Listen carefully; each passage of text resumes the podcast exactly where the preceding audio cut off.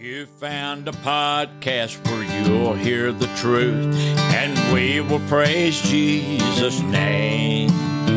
We stand for the Bible and won't back down from it, although it don't bring much fame. Some folks will like it, some will try to deny it, but God's word will always stand true. It's been tried in the fire, still Hello, friends and faithful listeners. It's time for the Pod King Bible Study. I'm your co host, Donald King, and I'm joined by the host of this study, Brother Donnie King. On this podcast, we studied the Bible from its original languages so we can understand the Word of God more clearly. We look at current events and news in light of Scripture, and we also examine some of the things going on within our culture from a biblical perspective. This is Friday, March the 31st, special edition number 75. Should Christians cast lots or use fleeces? In our last study, we read of the Lamb standing on Mount Zion with 144,000 who are redeemed. They're singing a new song. They're virgins. They have no guile in their mouths, and they follow the Lamb wherever he goes. They're without fault before God, which is a condition we will want to be in when we stand before him. Before we finished, we ran across the mention of an angel who is preaching the everlasting gospel. We went over all of this and more. So come on and listen to it if you haven't already. In today's episode, we answer a couple of questions sent in by one of our faithful listeners. We were asked why the disciples cast lots to decide on the replacement for Judas, and the questioner asked if this is a good way to determine God's will. As Christians, is this something we need to do, or should we leave stuff like this alone? The next question was regarding putting fleeces before the Lord. Is this a good practice? Is it something Christians should be encouraged to do? How should we view these things? This episode would definitely be one you don't want to miss. Now for the teaching of God's Word and the lesson for today, I'll turn it to the host of our podcast, Brother Donnie King. Well, thank you for listening. And should Christians listen to podcasts? Well, if it's the Pod King Bible Study, absolutely. Yes, yes, yes. oh, me. That's a question that I think I would find very easy to answer but we're going to be working on a couple of other questions today, and I've been looking forward to this episode for a little while now. Yeah, me too. The topic today is one that I really like. Well, I'm glad one of our listeners sent this in because I feel that it's a topic that we need to be talking about because it affects a lot of people in all reality. You're right. I've heard a lot of different opinions on our subject matter. So it should get pretty interesting when you try to nail down a definite answer. Yeah, I figure you're right. But I believe that leaving people in ignorance is really unfair to them. So I'm truly thankful for the opportunity to dive into this today. Okay, then let's not keep everybody waiting any longer. Amen. Right, the question that inspired today's episode is why did the disciples cast lots in Acts chapter 1, verse 26 to see who God wanted to replace Judas?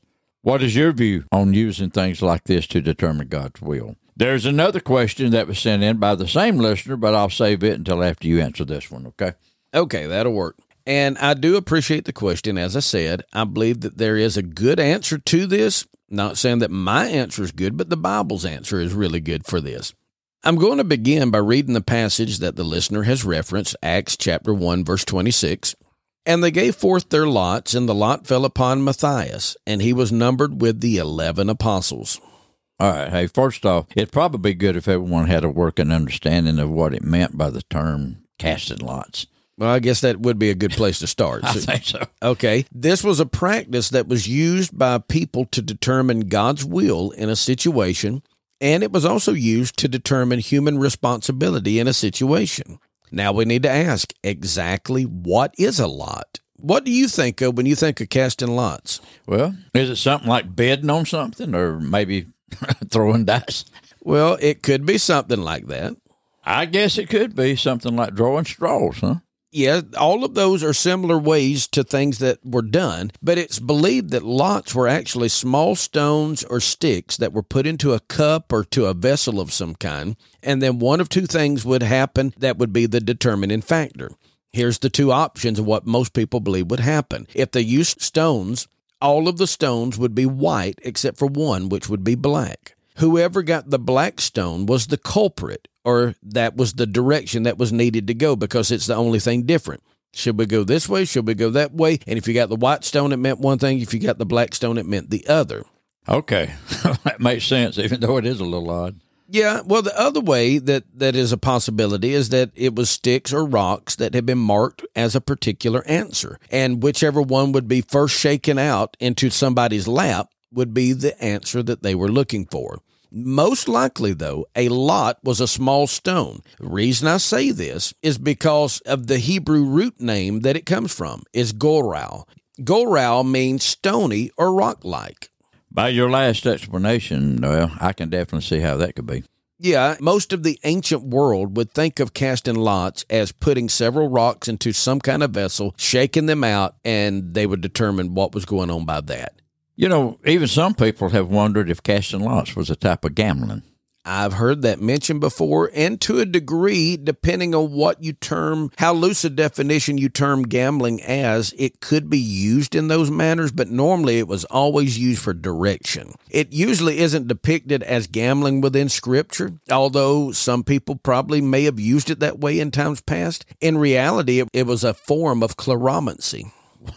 what in the world is that? Well, cleromancy is a type of divination used to determine God's will or the will of another deity. If that's so, then wouldn't it be wrong to cast lots? Well, it's because of that very thing that some people think that this is proof that casting lots is an evil practice. But let's consider a few things before we go ahead and deem it evil right from the beginning. Well, what's there to consider? Well, there's a few things. If something is a form of divination, how could it be okay? Let's back up and take a run at this because obviously I'm needing to explain a little bit here. Yeah, because I don't understand. God commanded the priesthood to use the casting of lots to determine which of the two goats would be the scapegoat in Leviticus 16, verses 5 through 18. What they would do is they would pull two goats out and they would put one as the sin goat and he would bear the sin and he was the scapegoat. He would walk outside the city and he would go down and they would dispose of him in the wilderness. The other goat would die. They cast lots to see which one was which. And God told them to use lots to do that.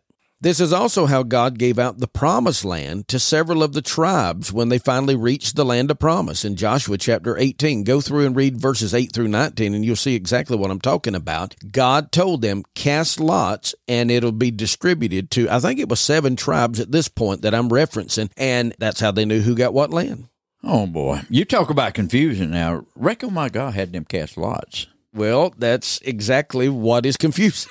yeah, it, it was the casting of lots that showed Joshua who had sinned back when Achan had done what he did in Joshua 7. They went through and they said, okay, we need to figure out who did this. And so they went, they cast lots, and they figured out, okay, it's the tribe of Judah. They went and they cast lots again. They said, okay, it's the family of this one. And then they cast lots again, said, okay, it's Achan. They did it by process of elimination. We know that God could have told Joshua, said, Achan sinned. He's got the stuff hidden in his tent. Go find it, kill him. God didn't do that. He told him to cast lots.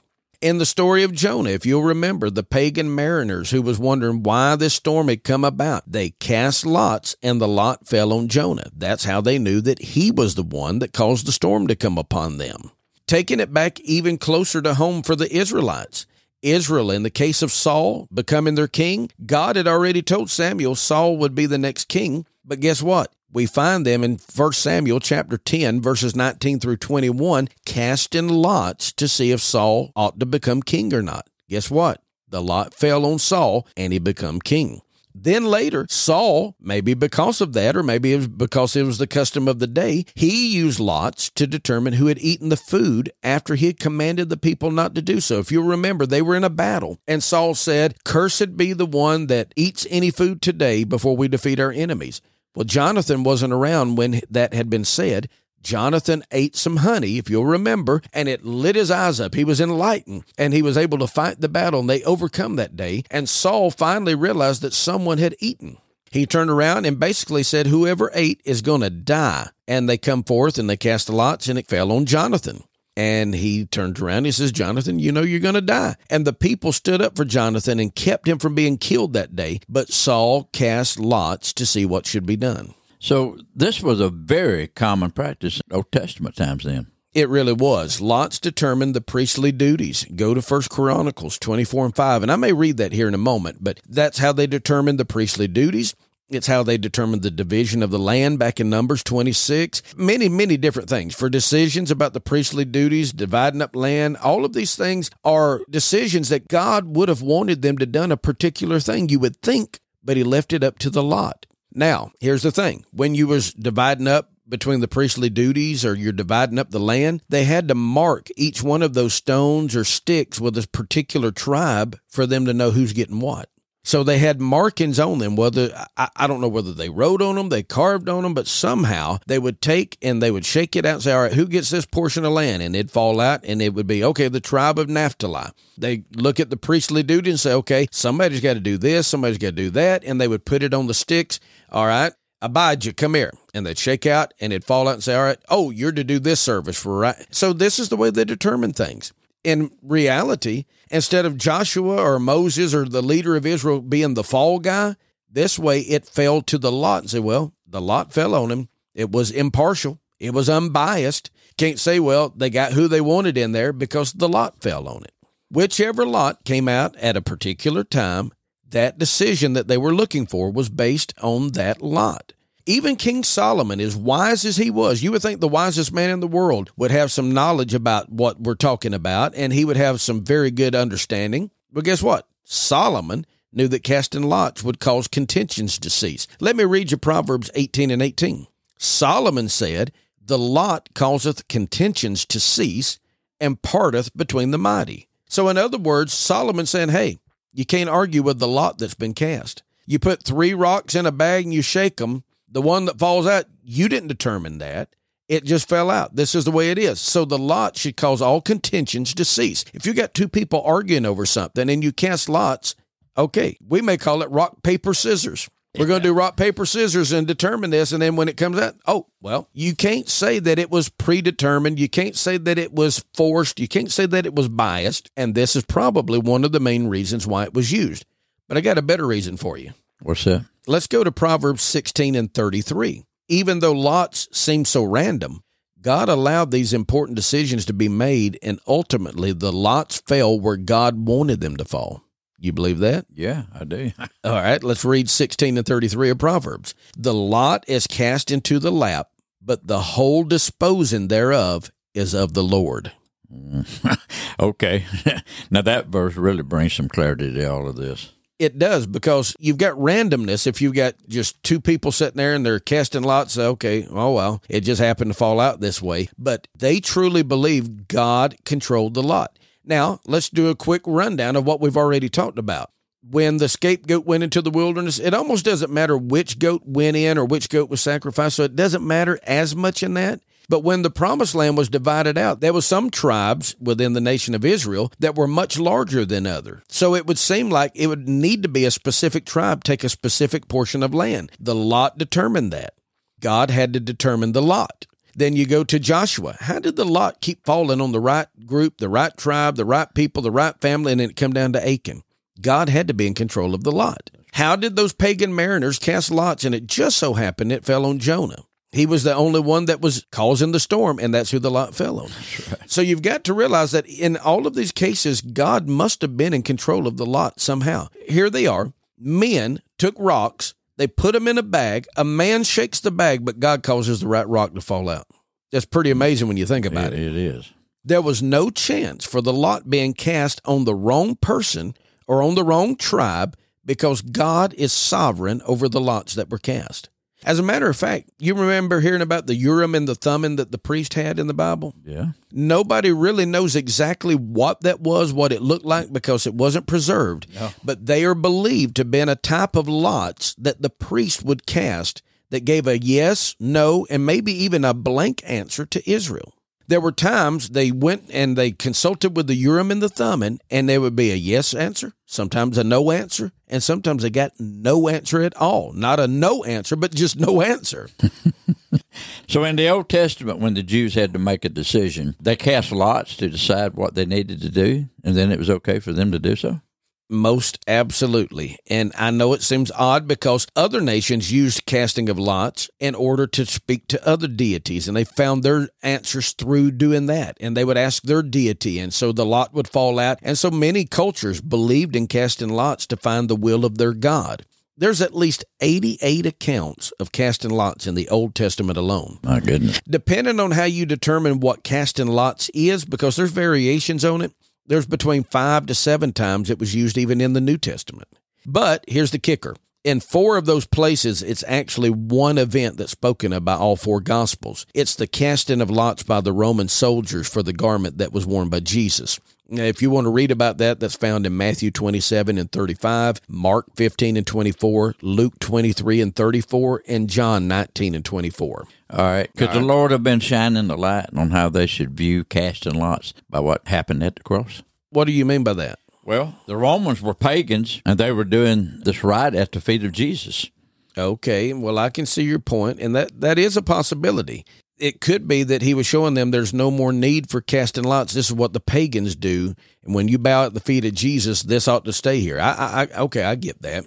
Another time it was used is in reference to how the temple determined which division a priest would serve. And this harkens back to what I mentioned a while ago in First Chronicles. I'm going to go ahead and read you First Chronicles 24 and 5, and then I'm going to read you Luke 1 and 9 and show you how it fulfilled in the New Testament.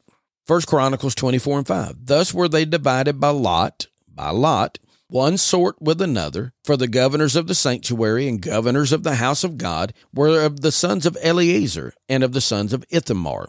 Going into Luke 1 and 9, according to the custom of the priest office, his lot was to burn incense when he went into the temple of the Lord. Now, this is speaking of Zechariah. This is how he knew what he was supposed to do in his priestly duty.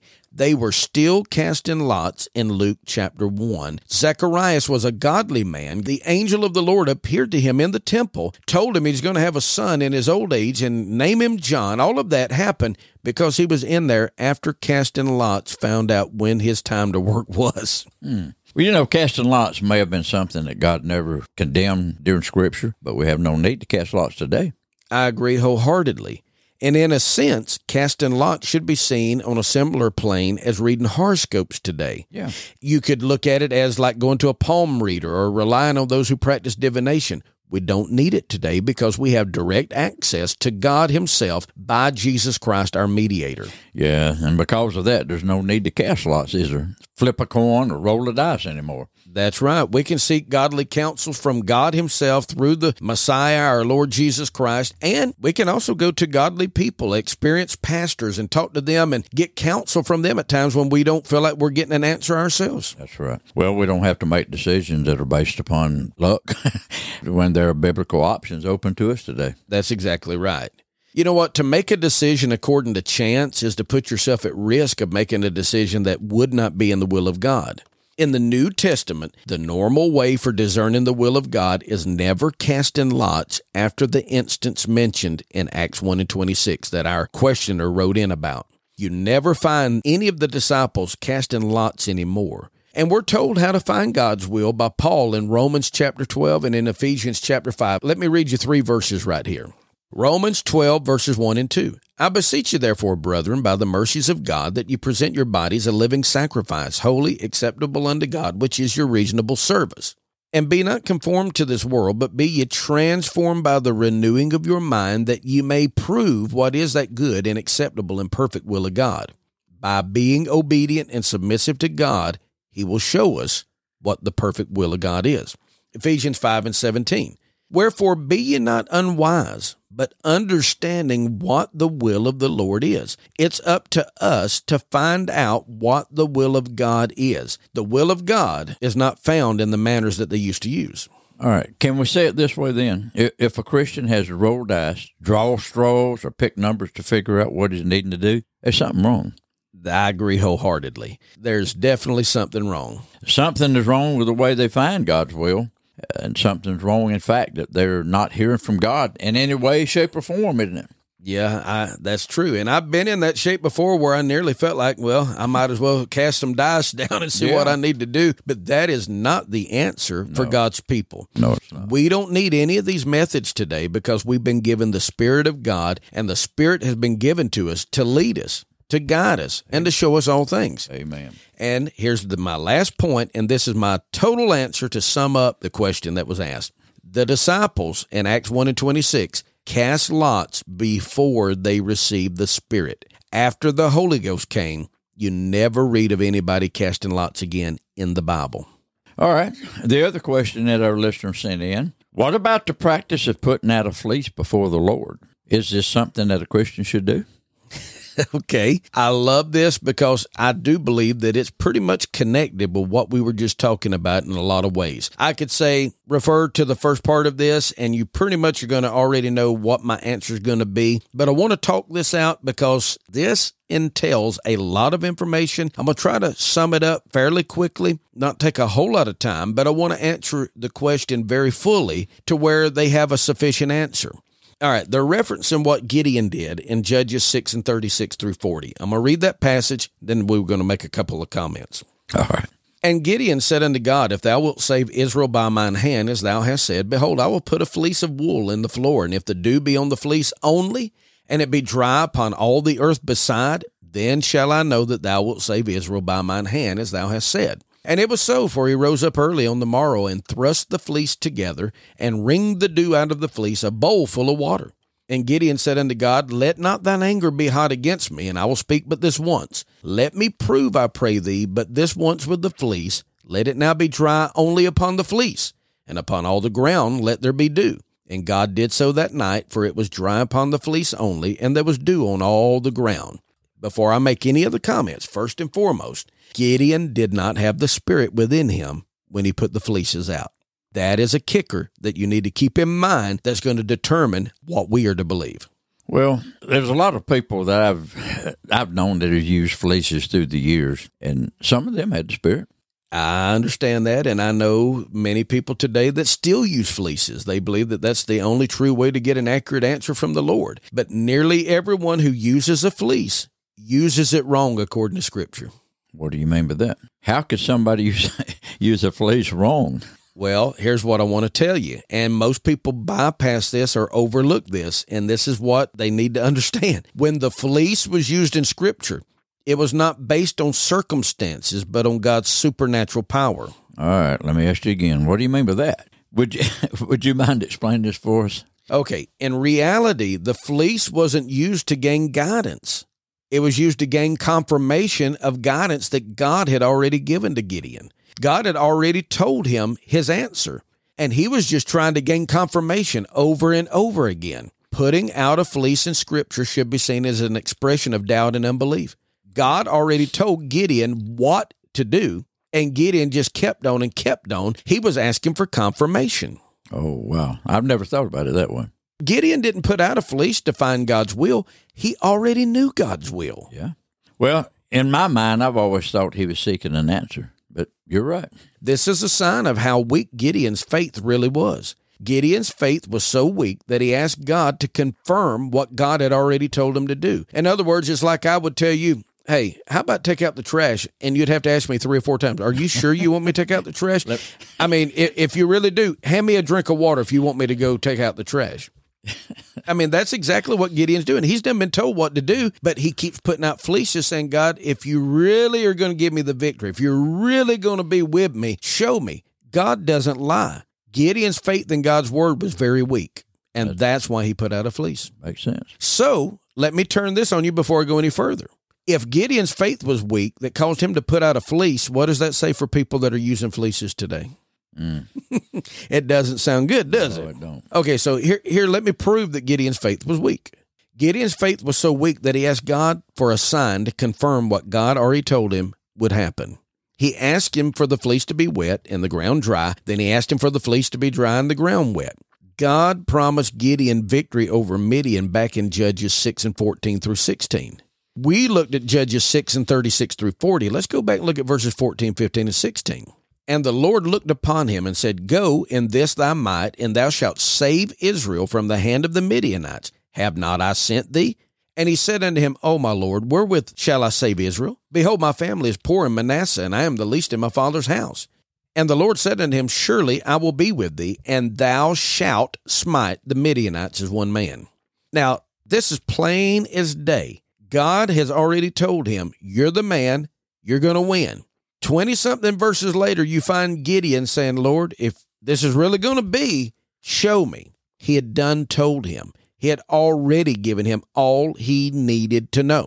All right, now you've got me confused because I've actually heard ministers encourage people to put out a fleece before the Lord when they're seeking direction in a matter. I know it, and I've heard the same thing before. Well, so can I ask you a question? Well, to be technical, you just did. you know what I mean. okay. How does God look at it when someone advises you to put out a fleece when the whole thinking behind it is wrong? And here's the thing I'm not saying that everybody is doing something terrible wrong or committing an awful sin, but I do think that sometimes we help weaken people's faith by making them believe that they can't get an answer from God. If you don't believe that God's going to speak to you and God will answer you, then I understand you get pretty perplexed. You could get in a bad spot spiritually. So when I, as a preacher, help add to that weakness of your faith and say, yeah, you probably won't get an answer. You probably need to cast lots or put out a fleece. Then we're saying that God's probably not going to answer you. He's not going to speak to you in this manner. So we've got to resort to carnal means. God is a spirit, and they who worship him must worship him in spirit and in truth. So if you resort to carnal means to worship a spiritual God, we've got a disconnect already. Number one, if somebody's giving bad advice or telling people to put out fleeces when it, I believe it's very unbiblical. God is gracious. He's patient with us, especially when our faith is weak. He's not wanting to cast nobody aside. I still believe we need to be very careful, though, when we advise people with faulty ideas. But Gideon had to know he was treading on dangerous ground by asking for multiple signs, didn't he? Yeah, and I believe that it's pretty evident in the text that he knew that. He even told the Lord to not be angry with him for asking. That's right. He knew he was pushing God. He knew that when he had already been given his direct command, you will defeat Midian, for him to keep asking God, Are you really going to be with me? Are you really going to put them into my hand? Are you really going to let me win this victory? He was pushing God, and God was gracious, and he answered Gideon, and he confirmed it. He didn't give Gideon his counsel through the fleece. He had already given him his instruction before the fleece the fleece was only for confirmation, it wasn't to make a decision. The story of Gideon should be for our instruction and not serve as a model for our own behavior. In other words, we can look at that and learn, but we don't use it for our own choices. Just because Gideon used a fleece doesn't mean that God wants everybody to use a fleece. As a matter of fact, Jesus said on two occasions that a wicked and adulterous generation seeks after a sign. That's found in Matthew 16 and 1 through 4 and 12 and 39. Let me read you Matthew 12 and 39. But he answered and said unto them, An evil and adulterous generation seeketh after a sign, and there shall no sign be given to it, but the sign of the prophet Jonas. In other words, you've already been given what you need to know what to do. We have a Bible, we have the Spirit of God, we have been given what we need. We don't have to resort to casting lots or going to fleeces to find God's will. Jesus' point here is that the signs he's already given to us, such as his fulfillment of the Old Testament prophecies, healings, miracles, his word, all of that is sufficient in themselves. When we have to ask signs from God, we show forth faith that is really weak and immature. You know, I honestly never thought of putting a fleece before the Lord as having weak faith, but I do see exactly what you're saying. Well, sadly, this kind of faith that we're talking about will not be convinced by the signs anyway. Even though Gideon was shown at the water that he was going to be victorious and that he had too many men, that should have told him already. God's going to fight the battle for us. I mean, we had 32,000 men. He took us down to 10,000, then he took us down to 300. Obviously, God is going to fight this battle, but Gideon was so unsure of everything, he kept questioning God and he kept questioning God. And finally, God showed him through the fleeces, I will be with you, like I said. So, when we put a fleece out to find direction, we're not even using it like Gideon did. Gideon had received sufficient information from God without the sign of the fleeces. God had told him he's going to have victory. Look back at 6 and 14 of Judges. So we know the problem here isn't with God's power. The problem is our lack of faith in God's power. Another problem with putting a fleece before the Lord is that our situation and Gideon's situation isn't even comparable. Oh, yeah? How so? Well, as Christians, we have two things that Gideon didn't have. First, we have the complete Word of God, which is sufficient, according to 2 Timothy 3 and 16 and 17. All Scripture is given by inspiration of God and is profitable for what? For doctrine, for reproof, for correction, for instruction in righteousness. What is this for? That the man of God may be perfect, thoroughly furnished unto all good works. Through God's word, we are thoroughly equipped for whatever comes up in life. I figure most people in our audience would agree with that point as well. But I doubt very many of them would have thought of it as weak faith to use a fleece. I understand that. You'd never hardly hear that taught or preached in our churches because so many people rely on them. We put a fleece before the Lord to find out our companion, whether we should marry them or not. God needs to tell us that, not a fleece. When we put out a fleece before Him and say, Well, I'm going to marry this woman as long as the sun comes up on Tuesday morning. Well, guess what? The sun's going to come up whether you see it or not. That's right. well, if it rains three times next week, I know God's showing me I need to do don't leave your life to chance. And I know most people say, well, God's in control. I understand that also, but God can show you without having to put it out. Okay, let the next person that comes out of the elevator be redheaded. I mean, that that's totally up to chance. When we have a God that answers his people and speaks to us through his word and leads us with his spirit, we don't have to do those things. We don't need proof by signs, by wonders, or by miracles to give us the direction we need because we already have God's Word. Our second advantage over Gideon is that Christians have the Spirit of God abiding within us to lead us, guide us, and direct us. Prior to Pentecost, yes, they were directed by God's providential hand by casting lots. They were directed by the priesthood and the ephod. They were directed by the Urim and the Thummim, but everything is different today. That is true. And today we have the Bible and the Spirit of God within us to give us the direction that we need. Rather than seeking signs through fleeces, we need to rely on God's Word and His Spirit to give us the answers and the direction we need. So, simply put, to answer the question, should we cast lots to find God's will? No. Should we use fleeces today to find direction for our lives? No. We have the Word of God, we have the Spirit of God, and therefore to do anything else would be a disgrace to the Spirit of God and to the Word of God. If we'll allow the Spirit and the Word to guide us, the decisions that we do make will be in accordance with God's will. And if we can find God's will, there's no need to put out a fleece or ask God for signs or cast lots any longer. Very good lesson today, Brother Donnie. I think it's telling us to fully put our trust and belief in the Lord and depend on Him. Amen. All right, friends, remember if you have a Bible question or a question regarding how news and current events or things going on in our culture are connected to Scripture, drop us an email at dkministries1977 at yahoo.com. That's dkministries1977 at yahoo.com. We hope you've enjoyed this episode today, sharing God's Word. But until next time, may God bless you all. Be sure and come back Monday, April the 3rd for episode number 110 The Sickler Begins the Harvest. He's done so much for me, this I know. Really changed my heart all around. Put my feet back on the ground, got along. Now for heaven I want to go. I want to go. I want to go to that land where the milk and honey flow. Oh, I've heard of such a place. I can't go there by God's grace. Never seen it, but I know I want to.